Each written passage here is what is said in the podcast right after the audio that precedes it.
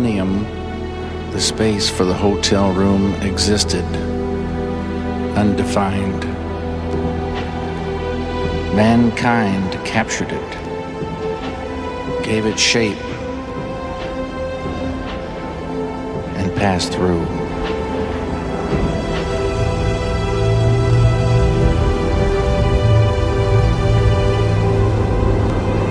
And sometimes, in passing through, they found themselves brushing up against the secret names of truth. Welcome to Now Playing's review of Hotel Room, part of the Now Playing David Lynch review series. We've got news for you guys. Hosted by Stuart, Jacob, and Arnie. That Chinese fish was sure right about them. These podcasts contain detailed plot spoilers and harsh language. The shit, Mo, the shit. Listener discretion is advised. Now, guess what happens? Give it to me. Today we're discussing Hotel Room, starring Clark Heathcliffe Brolly, Camilla Overbye Roos. Are these people or are just random words you picked out of a dictionary? Where's the actors I know? Where's Crispin Glover? All right, here's the guest stars for individual episodes. Those two were actually the stars of the series, but then guest starring Griffin Dunne, Crispin Glover, Glenne Headly, Freddie Jones, Deborah Unger, Alicia Witt, and Mariska Hargitay. Wait, what about Harry Dean Stanton? And Harry Dean Stanton, and alright. Directed by David Lynch twice, and James Signorelli once. This is Arnie, co-host of Now Playing, ready to check out. Stuart in LA. And this is the host that always recommends buying the housewares after marriage, Jacob. Failure! Is that your recommend? No, Jacob. Whatever I think of the movie, it can't be undersold how devastating the year 1992 was for David Lynch. Twin Peaks premiered at the Cannes Film Festival to hatred and boos and did terrible box office and Firewalk with me to clarify. Yes, yes, uh, right. Yeah, Twin Peaks is long, long. The heyday of that 19 months ago has faded, and now, yeah, we're dealing with the fact that the movie spinoff did terribly. The people that financed Lynch wanted to renegotiate. They didn't want to give him money for Ronnie Rocket and all the projects he had lined up to do. And all his TV series were failing. And however badly Twin Peaks went, you know, yes, they shoved it on Saturday nights in its second season and it did go into the cellar. That's nothing compared to American Chronicles. You guys even know the series? Nope. Yeah, it's one of the Lynch Frost TV series. It actually was running on Fox the half hour before Twin Peaks was on on those Saturday nights. And here's the concept. It's a documentary series narrated by Richard Dreyfuss about how wacky America is. You know that Mark Frost likes secret histories, Arnie. You're reading that history of Twin Peaks. It sounds like the Yakov Smirnoff show. Well, he wanted to do that for all parts of the country. So New Orleans and a gun show, and he would do profiles of people. George Foreman had an episode. Hugh Hefner had an episode. It does sound kind of interesting. It's not. I'm here Okay. to tell you I only made it through the pilot. And that was the New Orleans episode. Yeah, it would be interesting. Part of the problem, there were many. Part of the problem is is that they didn't want to do any of the research. They didn't have the tools to do a heavy study of these areas. So they were going to rely on poetic visuals. It was kind of like if you ever saw Koyaanisqatsi or some of these wordless documentaries where it's just, you know, lush time lapse photography, except it isn't lush time lapse photography. It's very crude, looks like cops or America's most wanted video footage. It's ugly to behold. So you're watching essentially what looks like someone's home movie walking around the Mardi Gras parade.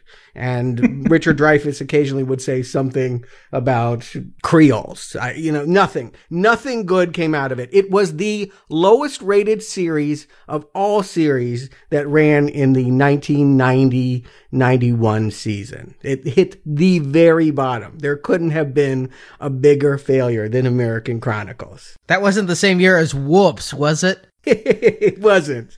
No, that and that was, I think, the champion of whatever year that popped out on Fox. Fox, you know, to be fair, it got low numbers because it didn't have as many stations throughout this country. It just didn't reach as many areas of the population. But even given that, nobody on Saturday night was interested in what Richard Dreyfuss, David Lynch, and Mark Frost thought about America. They just didn't care. In his defense, I mean, that was the same night that Fox was having success with America's Most Wanted. That was one of their top rated shows and one of their early shows that started when Fox was a newborn network and lasted a decade or more. I mean, that was a Saturday night staple. So more nonfiction to pair with it makes sense on paper. Yeah, and it right before Twin Peaks, I knew about it at the time, and I was like, I ain't watching this. I mean, I couldn't have been a bigger diehard fan of Twin Peaks, and even that love did not carry over into anything Lynch touched. It wasn't like I was just going to blindly follow them in any direction. And I didn't even know this series existed.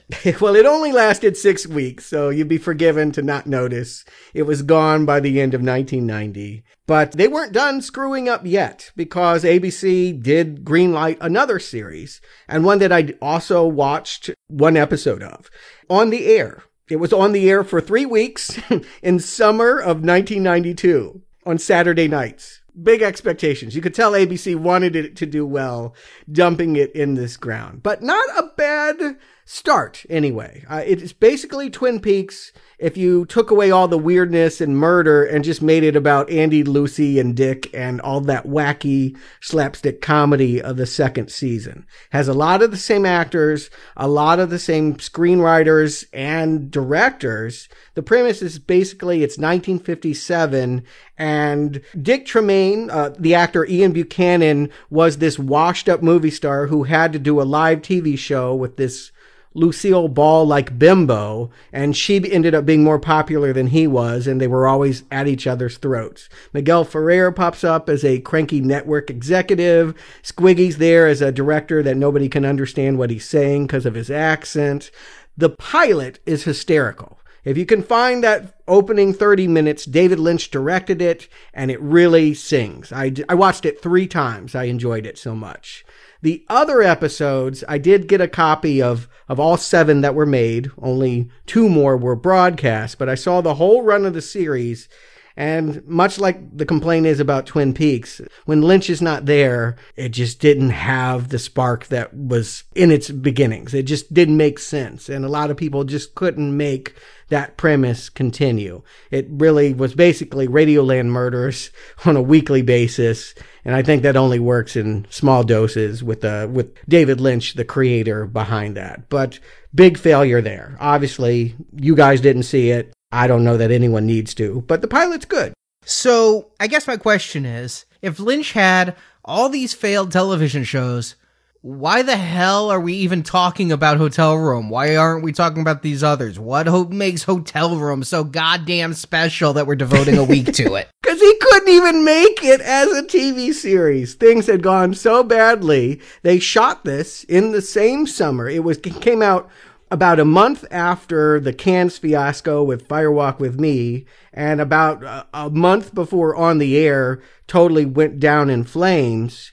Uh, they just shot all this very, very quickly. And then when it came time to package it and go to the markets and say, hey, who wants to air this series? Crickets. They couldn't find any takers. The UK, which had been a big market for Twin Peaks, refused to air it. They obviously saw it. France didn't want it. France, I don't think aired it. It ended up coming in America, at least, packaged as a cable TV movie. HBO made Hotel Room, technically. but basically, I think they just picked it up cheap and ran it. I did see it in its initial run. I do remember sitting there with my mom, and I even remember our reactions, be able to share that. It did get a laugh. We did both totally crack up. I'll tell you where it is. I'm not sure we were laughing for it or against it, but it did get a reaction out of us. I've never forgotten it, and I felt like if we're here to talk about all the David Lynch movies, Eh, I mean, it's debatable, I suppose, but this is probably his least seen, his least loved, and maybe it should be reevaluated as such. Maybe it doesn't deserve that. So I thought maybe it was time to give it a reevaluation. Now, did this air as a movie? I read this aired as a mini series over two nights. Nope, that's not true. It aired in a big chunk of all three at once. Now, that might have been in some markets. Maybe somewhere in this world they did do that. Yeah, I just said on HBO it aired one episode, the pilot episode on January 8th, and then the other two back to back on the 9th. When I saw it, and it may have been a rerun, they were all together. And so, to, in my mind, it's not a TV series or even a mini series. And I suppose we have a precedent for this. This was released on VHS. It is hard to find now, but it is on YouTube. Somebody took their VHS tape and digitized it. That's how I saw it. Yeah. Mm-hmm. So the others never had official release, right? This is the one that had official quote unquote movie release. And I'd say we're about as movie territory as we are when we did Stephen King's Dollar Babies, but shit, we're here. On the Air it did come out on VHS as well, but that was a TV series. There was never a packaging as a movie. So you can find that one floating out there. It's not on YouTube that I could find. I did have to actually hunt it down at a video store, but it exists. But yeah, Hotel Room. What is this? Well, I would say that it probably is one of the least Lynchian of the movies we're covering. He commissioned it. He and the guy who helped produce the TV series Twin Peaks said, let's give it a go with another TV series. Let's keep the budget real low. Success. this is high school stage play budget low, other than the cast they have. So yeah.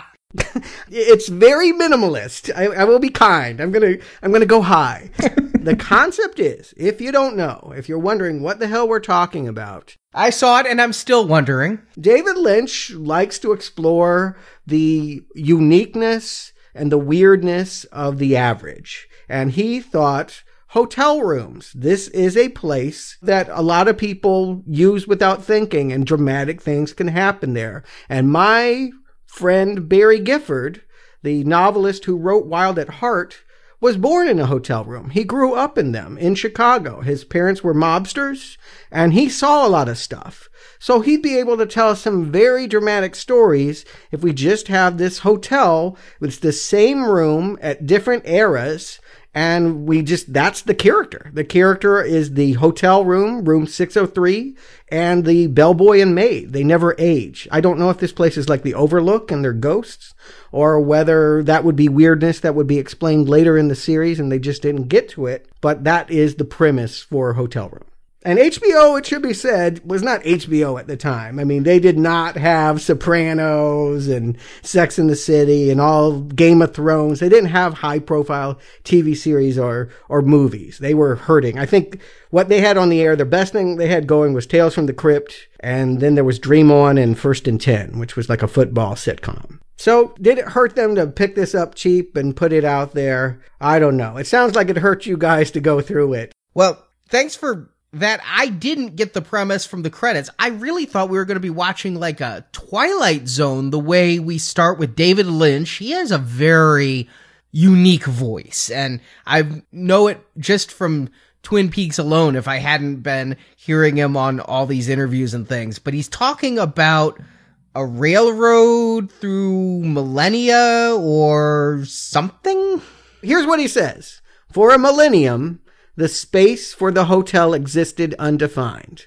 Basically, he's just saying before there was a building, there was a a place of energy. Kind of makes me think about some of the White Lodge, Black Lodge stuff that he was talking about. An ancient, powerful spiritual place. Mankind gave it shape and passed through. And sometimes in passing through, they found themselves brushing up against the secret names of truth. I get it. Real pretentious way of saying, hey, we created a space in which a lot of people come and go, and sometimes secret truth is revealed. And I read that as like an opening to a Twilight Zone. I'm like, oh my God, this is a supernatural hotel. Things are going to happen here.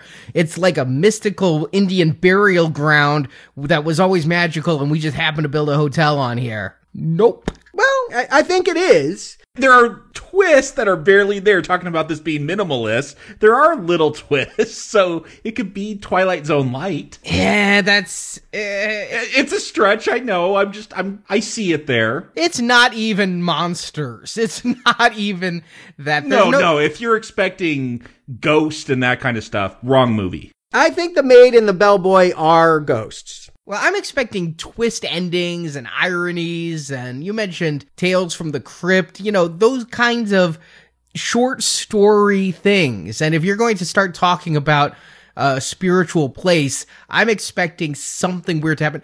Remember that goddamn Bates Motel TV thing we reviewed? That's what I'm expecting. Yeah, to clarify, not the A and E TV series, but the '80s wanted to be a TV series, but just ended up being a TV movie. Yeah, Bud Cort inherited, yeah, the Bates Motel. Yeah, I, I hear what you're saying. It's a cool premise. I really like the concept. That's probably why they got the starter money to to make this pilot. But you want to make sure that, particularly in your first episode, it's a grabber. You want to have big stakes and big dramatic twists, and yes, maybe something supernatural to really send home that this is a strange place for a millennium. I think what they tried to do here is much more in the tradition of theater and not Twilight Zone. Oh, yes, as in a single stage, a single set. Yeah, so we get something very different.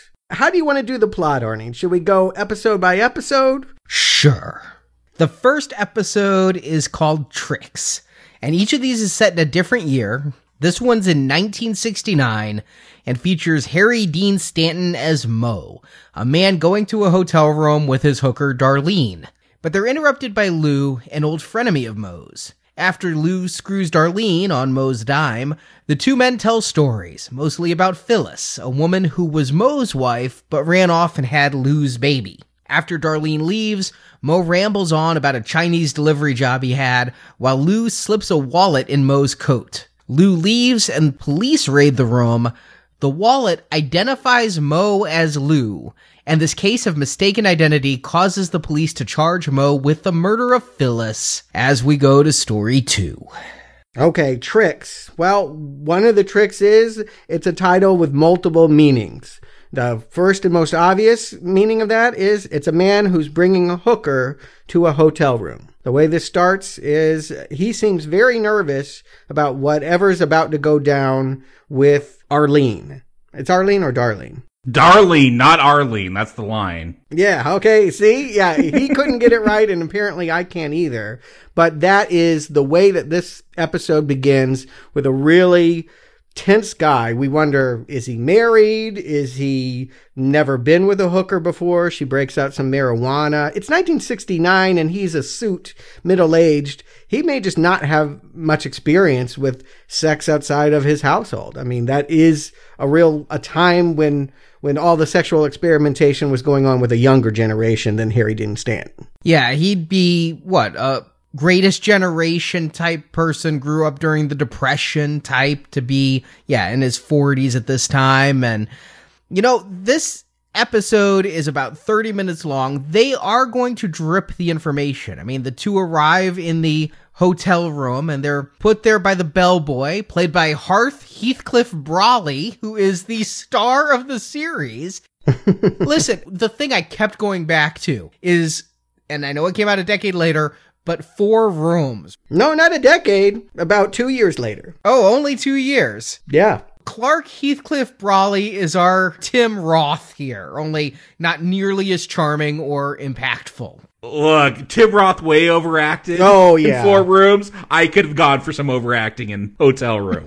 Oh, see, and I was going to go the other way. Whatever you think of of Clark's performance here, he's better than Tim Roth in that movie. I mean, Tim Roth tried too hard. Look, this may be the star. He's barely in this. I know he keeps showing up to the hotel rooms, but I wouldn't call him the star of hotel room. Would you call Rod Serling the star of Twilight Zone? I mean, I Yeah, he played a more pivotal part. This dude brings up the luggage. Well, he brings Mo and Darlene to the room, and I don't know that she's a prostitute right away. Are they a married couple? They're going into the room awfully casually, but he is acting a little bit on edge. Then again, it's Harry Dean Stanton. I've never really seen him give a, a performance where he isn't stuttering and a little bit exasperated. You do get it though once he says the White Knight is going to take a journey to the dark Oh, forest. yeah, you got to pay yeah. tribute to the fair maiden. Oh yeah, I got that very clearly at a certain point, but it just it wasn't immediately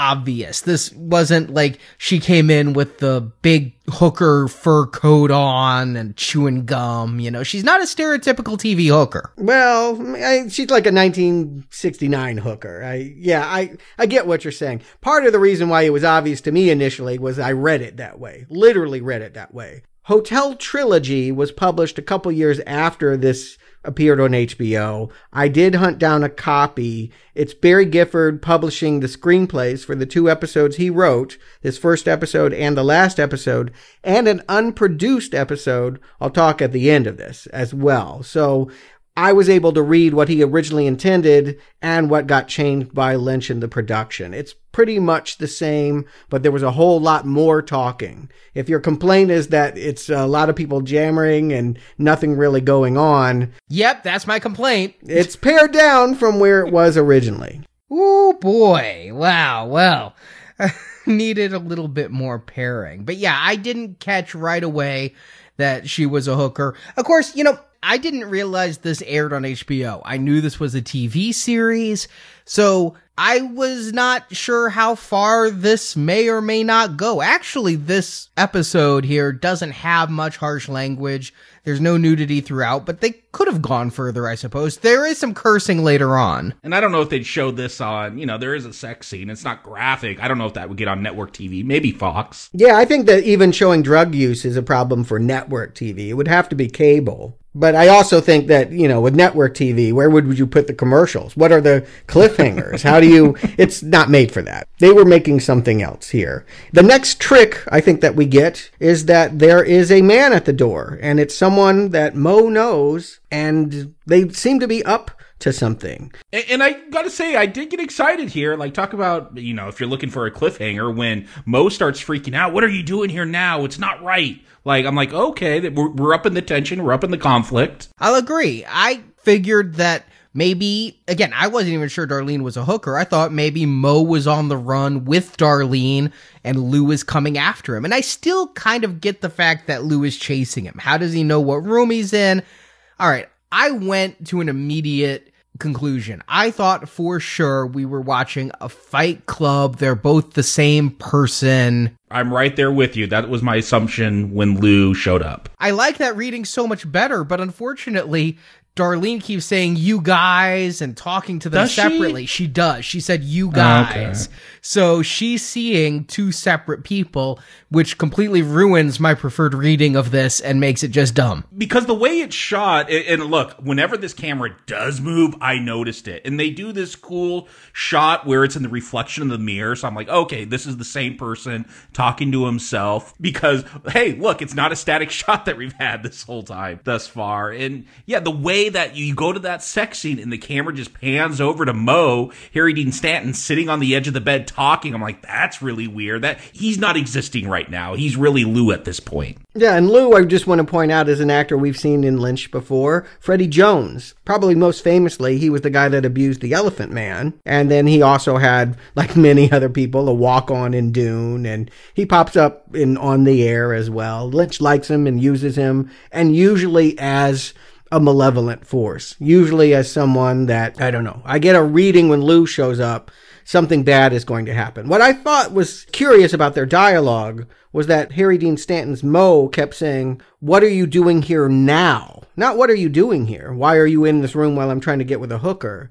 Why are you here now? He was expected later. So the trick is, I think, going to be on this hooker, that they have something planned to do to her. And as they continue to talk to one another, they keep talking about murdering women. It seems to be that after the fun of the bedroom, she's going to get whacked. Ooh, I hadn't read it like that. I just never thought Mo was happy to see Lou. So I did get that he said, Why are you here now? Because that's a weird thing to add but I never got that he was expecting him at all. Yeah, and what's weird is Lou is also, did you pay her yet? Like he knew why this woman was there.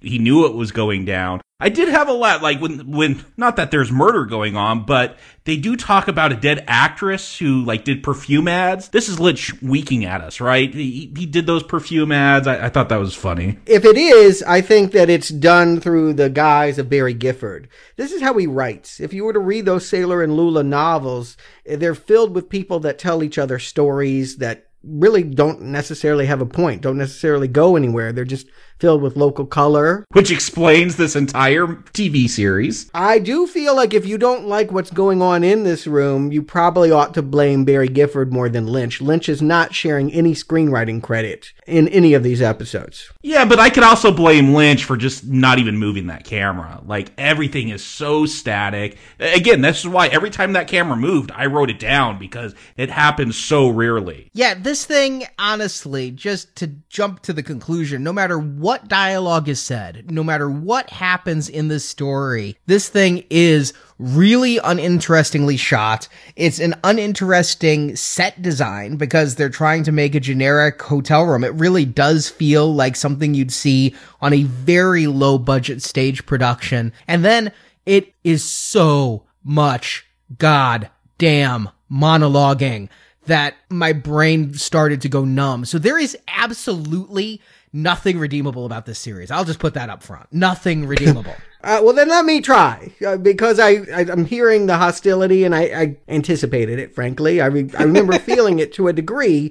To the set direction, I want to say I think it looks like a Lynch world. It reminded me a lot of Dorothy Vallens' apartment. It did have that quality of being an otherworldly place cheap, sure, but so did her apartment. It's a rundown hotel. It, I don't know if this hotel was ever in style. It's next to the train station, and there's always bleed over noise. You can always hear screeching at dramatic parts and train whistles, and it usually amps up the tension. But I actually like the environment, and I like this concept. Now, do I like this episode, and do I like the tricks? Well, as I said, I felt real menace was going on in this room until the hooker is like, "You guys are weird, and I'm getting out of here." And then once it's once she's gone, it's like, well, what are they going to do? I mean, their dialogue, the way I read that, I mean, they are saying things like, "It could have happened, Lou. We came close." They talk about this wife Felicia, who, I mean, Lou makes the comment. It's all in the little dialogue. You got to pay attention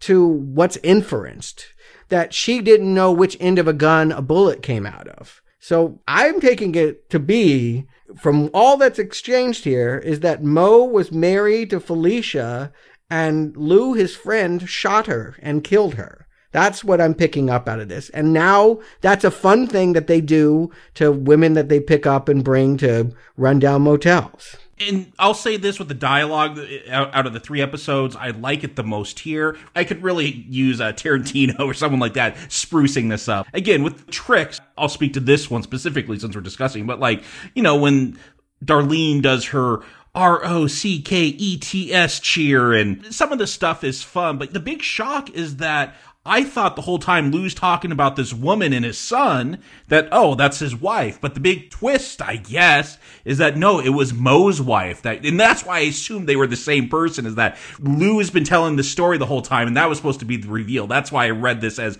Lou and Mo being the same because when Mo goes, no, that's my wife that died oh, he's been talking about this through another person to distance himself. It's contradicted. I don't think we have a clear definition of who Felicia is. Maybe she's the figment of the imagination and didn't happen. What I read into this, what I saw that was coming, this Lou guy seems to know a lot about this hooker. Like he was telling her things that she did leading up to coming to New York that he shouldn't have known. I suddenly got the idea that they had profiled her and picked her specifically because she had screwed over the son Arthur. They even said the boyfriend you tried to kill was his name Arthur. But are they just guessing? Is I mean, she says no. I thought for sure that yes, that's where it was going, is they were going for revenge over one of their sons and but no they're just nuts. My reading was is that they were looking for whatever woman they kind of knew some details that ran off with whoever son it was and this was their modus operandi. Yeah let me just throw something out there because i think it's probably helpful just to know that this exists as a form of entertainment that people go to. Harold pinter samuel beckett rosencrantz and guildenstern are dead there is a whole tradition in theater that it gets kind of labeled comedy of menace or theater of the absurd. It basically means that you watch a play in which it's pretty banal. Either it's a homecoming or a birthday party. Uh, there's one called The Dumb Waiter where it's just two hitmen waiting to be told it's time to do the hit. And you just observe all this banal banter, and sometimes it's funny, and sometimes it's laced with menace, and it builds up to an anticlimax in which you're not sure even what you watched. I think that the aspiration here is to honor those theater greats by creating an environment in which, yeah, we, I walk away. I think the confusion is intentional. I don't know what just happens, but I was worried for that woman. My question is who tipped off the cops? Well, I assumed it was the hooker. That she runs out of there and then and then Lou's like, You gotta go, you gotta go, I'm out of here, you gotta go. And Mo doesn't though, and the police catch up to him. It's the final trick, and I think actually it's Lou pulling it on Mo because you as as Mo is telling some absurd story about when he was 12 years old and delivering Chinese food to a woman that tried to seduce him, Lou is acting like he's interested, but he's really taking out his wallet and all this ID information and he's planting it on the nightstand. That is the stuff that is going to get Mo arrested when the cops barge in later. So I think this is a friend's betrayal there's just no setup for why the cops would rush in to find Felicia's murderer unless again it was the hooker because she was freaking out for her life. I don't think she knew enough about Felicia. I took it was all Lou. I thought that everything was a setup by Lou. I mean, Lou puts his wallet in Mo's pants or coat and Lou has obviously doctored a driver's license because they say that it's Mo's photo on Lou's driver's license. Or they look at Mo and say, that's him. That's the photo on the license. So Lou has done this all. So Mo will take the fall theoretically for a murder Lou did. It's the 60s, so perhaps we can assume they don't have the best forensics to uh, he said, she said kind of thing. And so I think Lou set up the cops to come too, but yet he also tells Mo, don't hang around too long. So is he telling Mo, you better get the hell out of here? Hint, hint. Or is it that he's merely playing games because he's torturing this guy? I mean, in the end, Mo has been basically belittled by Lou his entire life. Mo's wife went on trips with Lou, had Lou's baby, and now Lou killed her, and Mo's gonna take the fall for it. Mo's a schlub. He's a born loser. And I think the intention, again, is when people tend to write things like this, they love the fact that we aren't sure what we watched three different people are going to see three different storylines and none of them totally cohere, that none of them feel completely satisfying or definitive. That is the style of this kind of play. So while it may not succeed for you as entertainment, it does succeed in its aspirations. Then its aspirations are too low for my taste and they should aim higher. I do think, though, I know you're a fan of Lost Highway. I think this is a warm up to that. Don't say that because people now will think Lost Highway sucks if they happen to go to YouTube and watch this and you're telling them it's this really awesome movie's warm up. No. Hey, I thought this was the best segment out of the three we're going to talk about. Well, that's true. Yeah, I think Barry Gifford, who did write with Lynch, uh, the difference is Lynch did not write this. He asked Barry Gifford to turn this in. I don't think he had a lot of time. This feels like a first draft. This feels like, okay, well, now we kind of got the premise. Let's finesse this. Except we don't have time to finesse this. We're shooting it right now. It was all done very quickly, a couple weeks in June 1992. And so what we see here is the story of two men who may be the same man who may have killed one's wife. And parsing out what's real and what's not is the premise of Lost Highway. So, in that respect alone, I think it was worth uh, it as an experiment for these two getting their ideas down on paper.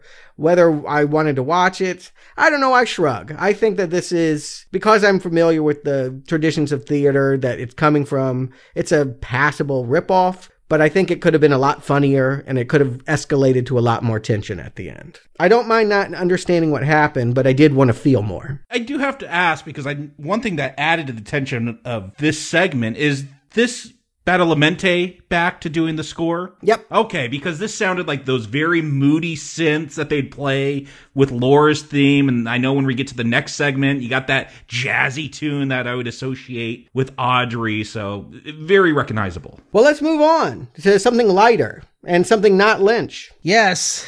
Getting Rid of Robert is the second episode, made in June 1992. When it was shot, it was current. They shot it at the time it was set. I've never seen Sex in the City, but I gotta imagine it, it's probably like this, but shot better. Shot better, better acted, more interesting characters. but hey, this does have a one up because Griffin Dunne greater than Chris Noth. But this one's stars a spoiled woman named Sasha, played by Deborah Unger, is awaiting the arrival of her boyfriend Robert, played by Griffin Dunne. She plans on dumping the man as he won't commit to marriage, and Sasha has found a new beau. Sasha is joined by her friends Tina and Diane, but they break the news to Sasha that her new beloved has actually gone off and gotten married in the two weeks since their date. But still, Sasha plans on dumping Robert, who finally arrives. But Robert turns the tables and dumps Sasha first because she's such a bitch. Sasha then begs him to give her another chance, and when he turns to leave, she clubs him with a fire poker. Chekhov's really annoying fire poker. Bleeding on the ground, the two reconcile and agree to give their relationship another chance as we go to story three. Yeah, uh, James Signorelli. I looked him up, didn't know who he was, and then it really made sense. Skits, Saturday Night Live. He had been really a big involved in that entire run of that series, writing from its original inception. And this does feel very much more like a skit than a play. It feels like there's a very much a punchline to it. This would have been a super sharp segment if it was only about five minutes long, like an SNL skit. Well, SNL, those skits tend to go on too long uh, as well. It's my opinion of them. They don't go a half hour, though. They don't go half an hour, but they'll go about 15 minutes when they should go five. And only after the news. Before the news, they still keep it pretty tight. But yes, this is, you're right, right there with MacGruber and all those Saturday Night Live skits that should never have been made into movies because they were good at five minutes. This, I don't even know if this would have been good at five minutes, but nonetheless, we get it for 30. It's also worth pointing out it was written by Jay McInerney, who is part of a whole clique of writers that were big at this time. Uh, Less Than Zero, Slaves of New York. There was a whole cachet of writers who were just writing about being young, rich, on cocaine, and yuppies. I saw Bright Lights Big City and I didn't like it then. Yeah, well, no one likes the movie, and maybe no one liked the book, but he it got him a lot of fame. And I think that if these people seem callous and privileged and awful, that's his world. That's what he writes about. He doesn't know anything else. And so what we're seeing here is, I guess, satire. In satire, we don't have to like the characters. We just have to enjoy hating them. And I'll go ahead and say it. I didn't mind this episode. It's basically a parody of what relationships were for yuppies in 1992. They're just out to use one another. She thinks she's going to break up with him because he won't give a ring, and he wants to break up with her because she's such a bitch. Again, if this was shorter, I would have enjoyed it more. It's just the writing's not sharp enough for the length these are. There, again, there's moments I chuckle, but it's just not sharp writing that can carry the length that they want to run it. I, what I enjoy about it is it's a time capsule. Like basically, here's this woman. She checks into the hotel, much like the last episode. The bellboy brings her in. She's terrible to the help. We see that as well to the maid. I love that she blames the maid for almost taking out her eye with that cork. You know what? That maid should be fired. Who points a bottle of champagne at somebody? When I open champagne, Maybe she was really going for her. Come on, she did it on purpose. We get a cutscene. This woman is mouthing off about what she's entitled to. That maid doesn't want to hear that. But yeah, she probably should be fired. the maid's hired help and needs to get over it. And she's been there since the hotel's open. Ooh, spooky. She's been there for a millennia, so poor thing. Yeah, if she didn't want to hear this privileged Sharon Stone wannabe. I definitely take Deborah Kara Unger as Basic Instinct had just opened a few months before, and this is that stereotype: the man hungry. I want it all. I'm in control.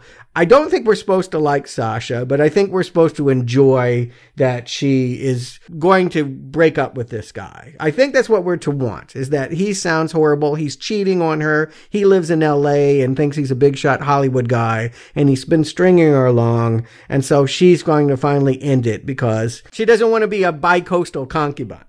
I don't think that's what a concubine is, but Yeah, concubine's the other woman. I yeah, mean, yeah. I mean, then her friends come up. They're hanging out there, and she thinks she has some time because this plane isn't due for a couple more hours. I just thought it was fun as a timepiece. I mean, Camille Paglia, they give her a book that she was a, a writer who had these really outrageous ideas, art and decadence.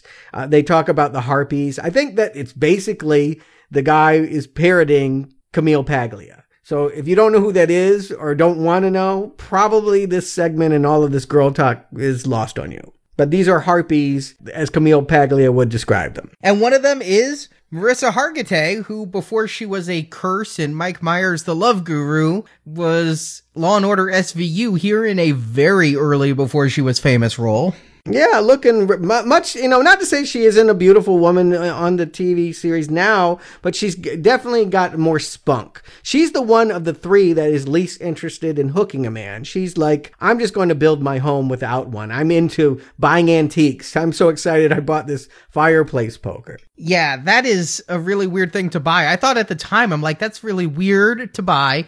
It's even weirder to bring to a hotel room, and weirdest still the way it gets used. Well, you know, she said she had just come from an auction, so it's an antique. She had bid on it. She couldn't leave it in the car? she's got to show it off. Yeah, I get that. Yeah, and again, this is what yuppies do. They have too much money, they buy things they don't need, and then they brag to other people who don't care that they own it. And so that's what we're getting here. It's it's kind of ugly to behold, but maybe a little bit fun. I mean, it is getting a, a peek at the rich and and feeling maybe affirmed if you don't like the way that they use their money. We're we're having confirmation. And she's so not into the relationship. I mean, they making dialogue about how they'd rather watch Arsenio than get a kiss and so, yeah, if I'm with any of these girls, I'm with Mariska or Tina because she's the one that she's been there, she's done it, and she's over it. And so she's just not going to get involved. And I think that the young one, Diane, is like trying to hook the guy that Sasha wants to dump. Robert ends up coming in early,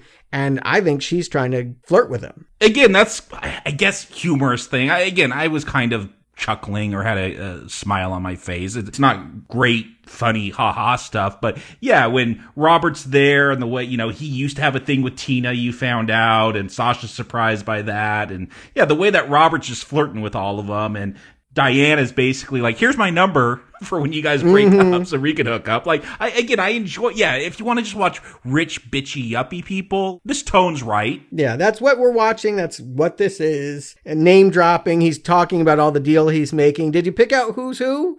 Winona and Johnny? Yes, I did catch those. I didn't Mel and Michelle? I didn't get those. Gibson and Pfeiffer? And then Kevin and Kim? I had to think hard on Kim, Basinger.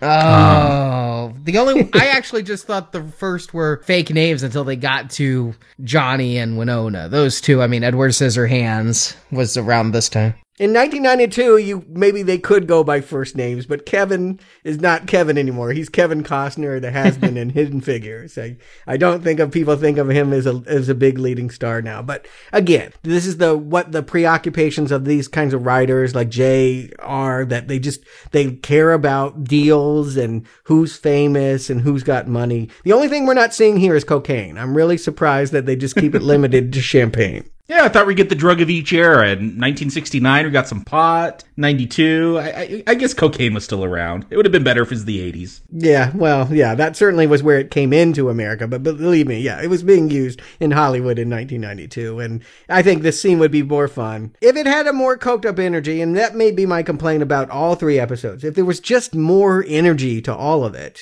I think that it would certainly help keep our attention because it is so minimalist and drab. Yeah, at least there's different camera angles in this one. The last one was shot like an episode of Cheers with the camera pretty much in one place the whole time. Here we're going to get POV bathroom door, POV window POV entrance door. So There's a new piece of furniture. The room is more or less the same, but they have added in some time in the last, what, I guess it would be, uh, 23 years. They've added a statue of two wrestlers and they keep cutting it like these are the couples fighting one another. I thought for sure somebody was going to get brained with that. I thought So for did sure I. it was going to become a weapon. I that completely skipped the poker. I just thought this wrestling statue is in center frame for so long that it would be used. Yeah, one time Sasha walks up and just stares at it. Yeah, maybe that's a good thing then that your expectations were foiled. You thought something and then surprise, they got you with the fireplace poker. I kind of blame myself for thinking something. At any rate, we can all agree that nothing Rod Serling, Supernatural, or Twilight Zone happens here, except that, yes, Callous Robert does eventually get beamed when he tries to break up with Sasha, and she's mad that either it's not her or that he doesn't want her, and so she takes him out. He deserves it for not knowing how to spell ego. Mm. And the maid gets to have the spit take when she walks in and sees Sasha dragging the guy. I think he's dead. You know, he's Yes. left a real good stain on the carpet, but he eventually moans. And yeah, she's got to attend to this man while Sasha is complaining about all the ways that Robert has hurt her. Yeah, this whole thing is not funny to me. Her about face is honestly predictable. The fact that he starts to dump her is the only amusing thing here, and then the fact that she'd start begging him, "Oh, I can change, I can change" for this guy she doesn't want. Damn it, this was an episode of Seinfeld where Yeah. George would say, I've got hand because he had the upper hand because he tried to dump the girl before she dumped him and made her basically subservient because she didn't want to be the dumpy. And then the the only thing that makes this at all outside of Seinfeld is A, it's not funny, and B, there's blood. Oh, well, one of those comments is uh, somewhat controversial. Many people love Seinfeld, Arnie, but No, I'm saying this is not funny. no. Oh, that's why it isn't like Seinfeld. Well, Yeah, Seinfeld is very funny. I love Seinfeld. I love that episode of Seinfeld. This is pathetic. Again, I'm amused. I don't know if I'm in recommend territory, but it's passing the time for me pleasantly. Really? Really? I honestly had to break up these episodes because I was just tortured. Oh, I took breaks in between each episode. I, I won't lie there. Oh my god. Uh, The minutes of this were dragging by like death row. I just couldn't believe that it just kept going. And it does not help that the third story is the longest. They did not save the best for last. Some would argue that they did, but uh, it's certainly the one in most different territory. We're going to go back in time for Blackout, April 1936. Long before all of this, Room was a place for hookers and for lovers that don't commit to meet. It was a place for a man to bring his wife and get her healthy. Oh, come on. New York City, there were hookers there in 1936. Hookers have been in that room since before they made a space. Hookers filled it and then they built a hotel around it. Come on. But in Blackout, Crispin Glover. I thought there might be hope. I love Crispin Glover. I'm right there with you. I thought that was going to carry you through a little bit anyway. Is an Oklahoma man in New York City in 1936, there with his wife Diane, who has significant mental and memory problems. The city has a blackout. Remember when those used to happen? And with the lights out, the two sit by candlelight as Danny sorts through Diane's crazed ramblings, and eventually it's revealed that while the two were having sex, their son, Dan Bug, got out of bed, went outside and drowned, causing Diane's breakdown two years earlier. The lights come back on, mercifully, as credits roll. Yeah, this one is a return for director David Lynch and writer Barry Gifford, but I don't feel like it has much of their style. I feel like if Barry Gifford was trying to make something creepy and menacing and ominous with that first segment, this one is pretty obvious. There's a woman who's confused, and by the end of it, she comes out of her fog and the lights come back on. it might have Lynch's style. I don't know. It's all in the dark. I can barely see what's going on. Well, there's very little that I see Lynchian about this. It honestly feels to me like the two had writer's block, ordered Chinese, and decided to write about it endlessly. Well, uh, keep in mind, David Lynch loves a slow pace. For him to dwell on clip dialogue and inference,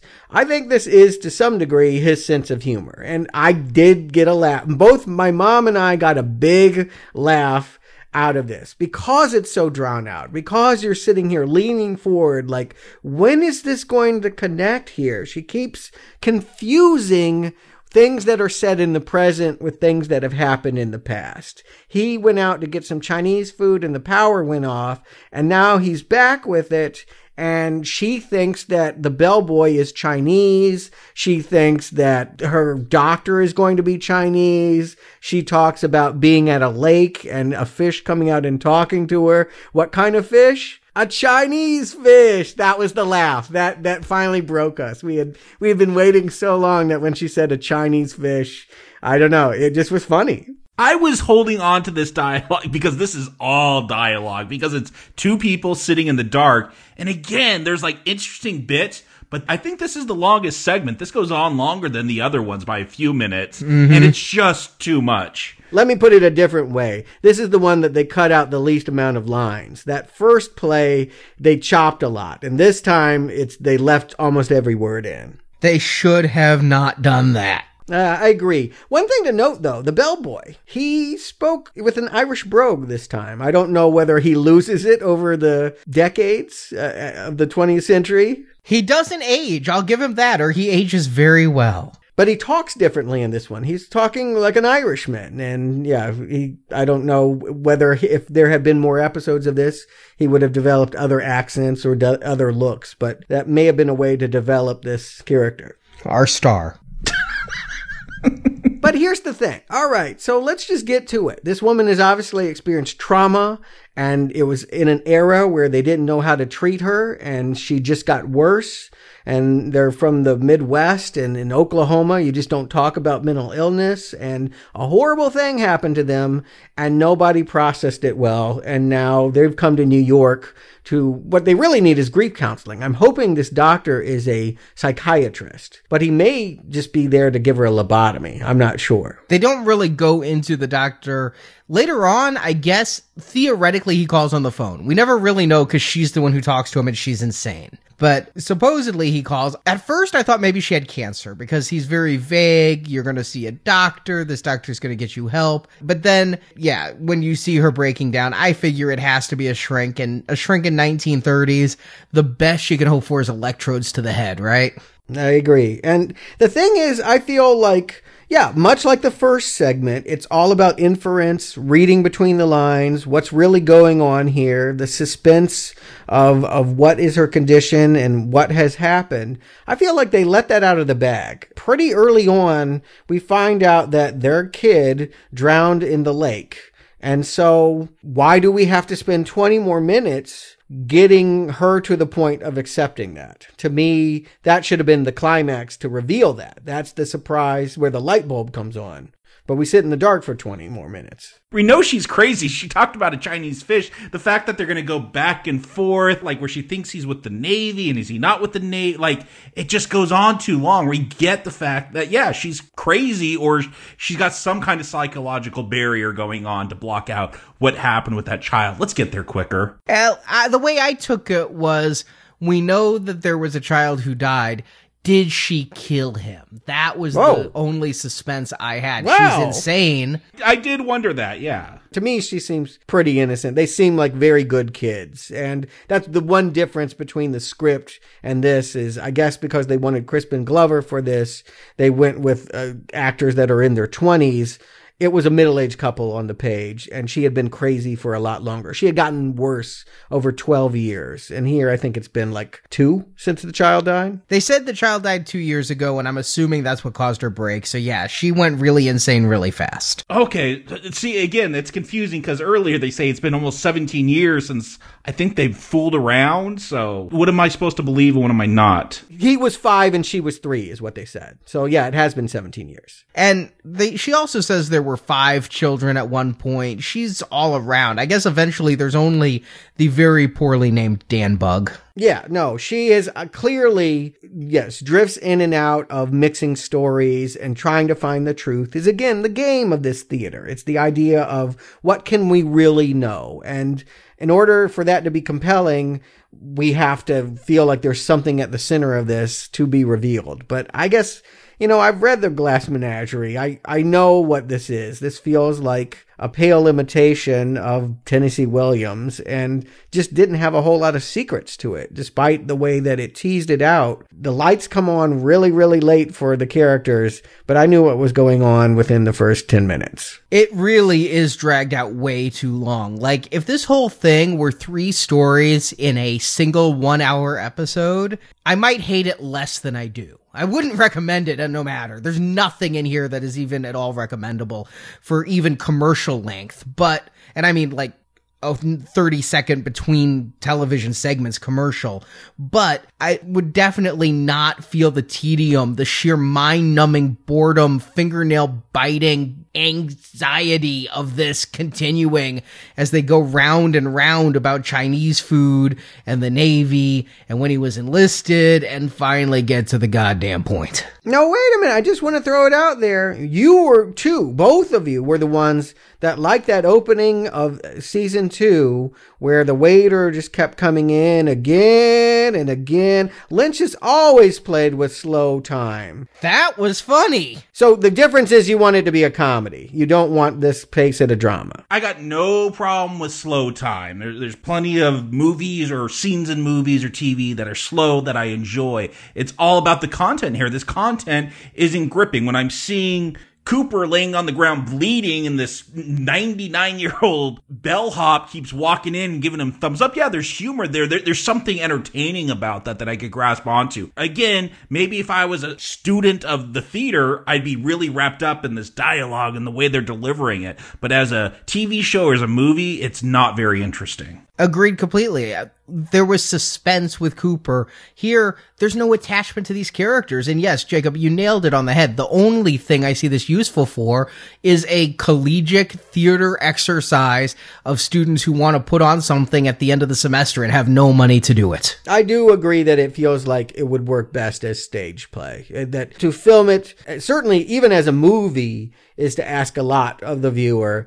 To ask them to come back week after week for a TV show, of course this didn't get picked up. Of course, there's TV show is all about hooking you. How do they keep you watching? You don't even have to like the episode or where the plot goes, but you have to like the characters and want to continue. And if this hotel room is just a place where couples meet and have barely comprehensible tension between one another, then no, it was always going to be doomed. Yeah, what was going on in this place before they built the hotel around the space? Did people just come there and talk? this is the thing. I remember doing creative writing, wanting to be a writer in college, and this, I thought this was fascinating, getting into this tedium and just this just average everyday stuff, and I could write pages of this. I'm glad it was never published because seeing it up on the screen is very boring. Yeah, I mean, it can be done well. I just want to say I have seen this on stage, not this particularly, but I've seen this style on stage and been really impressed with it. But I think it requires the immediacy of being in the same room as the actors. Watching it live is not the same experience as watching it on the screen. I also don't think that in this one, Alicia Witt is totally giving what she needs to as the mentally ill character. Crispin Glover is obviously dialing it down. It was kind of refreshing to see him not be so quirky.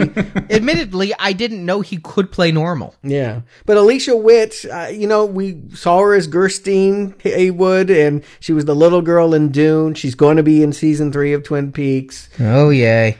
Lynch likes her. I'm not sure I do. I will say this all three of these episodes are better than the one that they didn't make. I did read the unpublished script, what probably would have been the fourth episode. It's the third part of the Hotel trilogy because Barry Gifford wrote three stories set in this hotel room. It was in the 50s. It was based on his own life and that his mom believed in psychics. a psychic was actually living in this hotel room, but she was a fake. And while the mom was going to talk about how she could take advantage of a certain situation and money, the son met his grandmother, the ghost of her, and told her how to hide the money so that the woman wouldn't spend it. It was really cliched. It was a bad O. Henry and should not have been made. It would have been bad no matter who they cast, no matter who directed it. There's not a series here. And yet I find it hard to believe it could be any worse than the three they did make. Well, then maybe we should just get to it. Please. Jacob Stewart, do you recommend Hotel Room? Jacob. I didn't hate it as much as I think you did, Arnie. I'll, I'll just say that. I found nuggets of the dialogue interesting and I saw potential there. If, again, th- this feels like a first draft. I, this should have been more developed and it could have worked. I, I could see where this could work, but unfortunately what we are presented just doesn't quite work. The, the writing isn't as tight as it should be, not just not as gripping as it should be for being so dialogue heavy. And what Lynch brings, again, not a whole lot of camera movement. We didn't talk about it, but I knew Lynch was involved because at Blackout, when the lights turn back on and everything fades to white, that classic Lynch move, I'm like, oh, Lynch finally did something Lynchian in this series.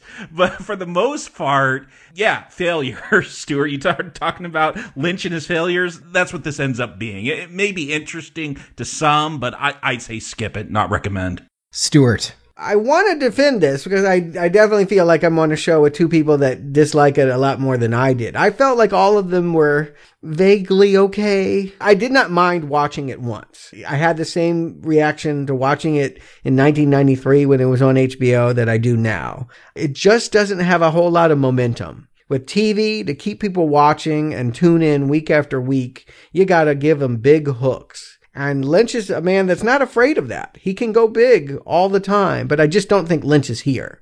I think Lynch had a couple free weeks and he filmed this and it just wasn't a series. So on that respect, as a TV series, I definitely can see why they didn't pick it up. It should be canceled. It should never have happened. In comparing it to other anthology hotel stories, I liked it better than Four Rooms, or at least some of those rooms. Two of those rooms were bad, and I feel like all of these rooms were better than that second room in Four Rooms. So the women chapter of this had me longing for the Witches of Four Rooms. Longing. I don't feel like it's any better, but I do feel like this can be done better. Jim Jarmusch and Mystery Train did it wonderfully. Neil Simon did it probably first back in the 70s. I like the premise is really the problem. And I don't mind the style in which they filmed this, but I think I'm going to give it a not recommend based on the writing. The problem for me is Barry Gifford. You want to have a writer who is going to challenge their audience to care and get invested a lot more than he does. And so it's been said that David Lynch makes the ordinary seem extraordinary and that Barry Gifford in contrast makes the extraordinary seem ordinary. That's the problem here is everything here feels too ordinary to recommend. You know, I travel a lot. I usually stay in nicer places. I mean, not five star, thousand dollar a night hotels, but, you know, four star, four and a half star. But sometimes, usually due to Priceline or, you know, a decade ago when I didn't have any money, I've stayed in some bad hotel rooms. Uh, one actually had a green brown substance smeared on the wall. I won't say it's shit, but I'm not gonna say it's not. One had roaches and bags of garbage in the stairwells, and one had a shower that was so moldy or mildewy or something I felt dirtier getting out of it than when I got in it. I've never stayed a whole night in any of these types of rooms. I always left. Sometimes I got a refund, sometimes the manager was a dick and wouldn't give me one. I always left. Hey, if this anecdote's boring you, it's on par with one you'd hear in a hotel room. We'll talk about the Chinese food delivery. I would leave this hotel room as well. And in fact, I'll give it this badge of honor. It's now the worst thing I've ever reviewed for now playing. It has beaten Jupiter Ascending, which What? in turn beat The Aviator for the thing I hate most for ever having watched for this show. Wow. I can't go there. Creepshow 3, you'd watch Creepshow 3 before this again? No, sir, no.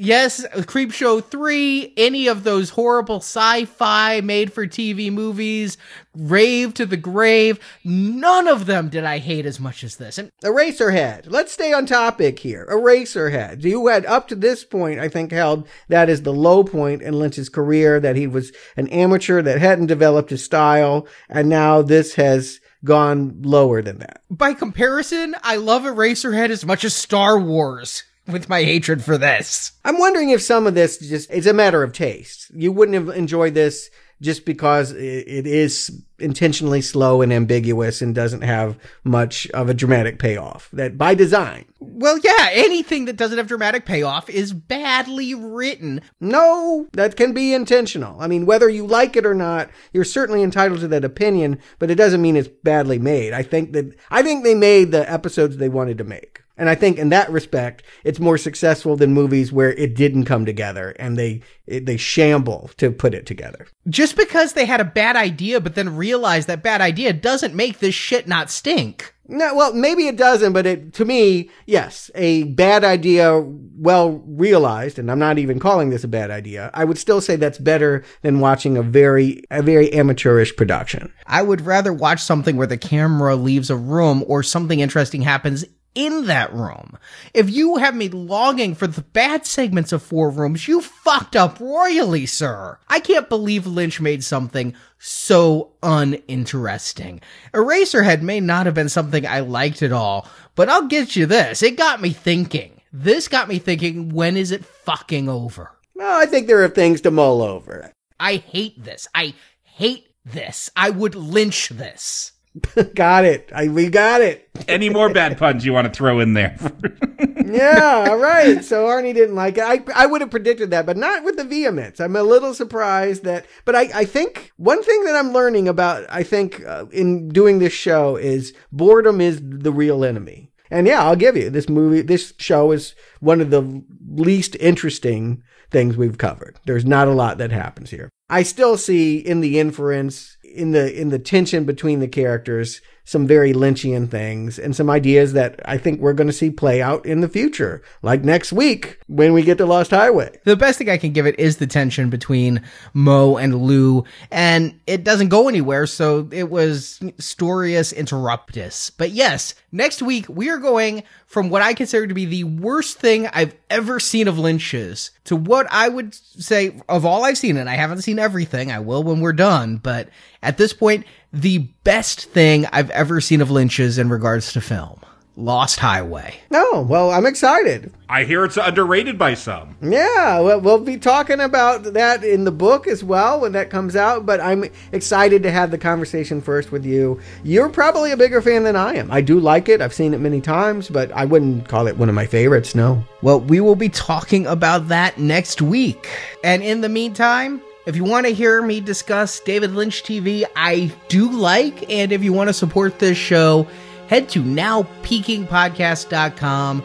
You can hear us review every episode of Twin Peaks. And you know what? Some of those episodes were bad. The worst episode of Twin Peaks is a million times better than the best segment of Hotel Room. Nothing here is as bad as American Chronicles. I'm glad we didn't cover that one.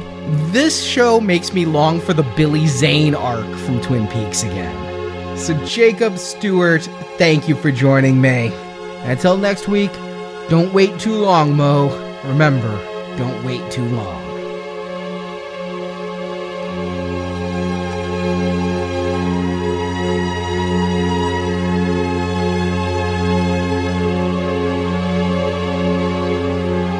You guys are weird. You got a game going that I ain't seen before. Game? What do you mean, game? Look, man, just let me get dressed and get out of here. I don't care what's behind it. Thank you for listening to this episode of Now Playing's David Lynch Retrospective Series, and we hope you've enjoyed the show. Great, baby. Great. Now that you've heard this movie review, head to NowPeakingPodcast.com to hear Arnie, Stewart, and Jacob review every episode of the Twin Peaks TV series. You got my interest, Mo. And go to booksandnachos.com to hear reviews of all the Twin Peaks related books and audiobooks. He's a specialist, honey. He'll know what to do. Come back to NowPlayingPodcast.com to hear our reviews of other films such as Blade Runner, Ocean's Eleven, the James Bond films, and more. Far out. You're into fairy tales, huh? Find hundreds of movie review podcasts at NowPlayingPodcast.com and come back each week for another new movie review. Uh, before the White Knight takes out his sword, he has to pay tribute to the fair maiden. Support from listeners like you help keep Now Playing operating. She hands me a 20. Will this do? She asks. I dig in my pocket for change, but she stops me, puts her hand on my wrist. Keep it all, she says. Whoa. Yeah. You can find a link to donate using PayPal at the bottom of our website, nowplayingpodcast.com. Life goes on, Mo. If you're lucky. I felt lucky once. Want to take part in the discussion? Join the Now Playing hosts at our forums where you and the other listeners can give your thoughts on this movie review. The link to our forums is at nowplayingpodcast.com. You really want me to?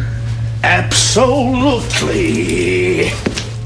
You can also help out Now Playing by leaving us a five star review on iTunes. A link to Now Playing's iTunes listing can be found at nowplayingpodcast.com. I'll tell everyone we know. Now Playing is produced by Arnie Carvalho. You don't have a useless bone in your body. Now Playing is edited by Heath and Arnie. Off to the wars, honey. Be back in 20 years. Now Playing credit narration by Brock. He has a nice voice, Danny. He has a good voice. The film discussed in this podcast is the property of its respective copyright holders, and no infringement is intended. Really, you're wondering how soon can I get this guy out of my apartment so I can catch Arsenio? The opinions expressed on Now Playing are those of the individual hosts and may not reflect the opinion of Venganza Media Incorporated. I said anything that hurt your feelings. I'm sorry. Now Playing is a Venganza Media production, copyright 2017, all rights reserved. And no part of this show may be reproduced, repurposed, or redistributed without the written permission of Venganza Media Incorporated. You're not walking out on me, you bastard. Oh no? Just watch me, babe.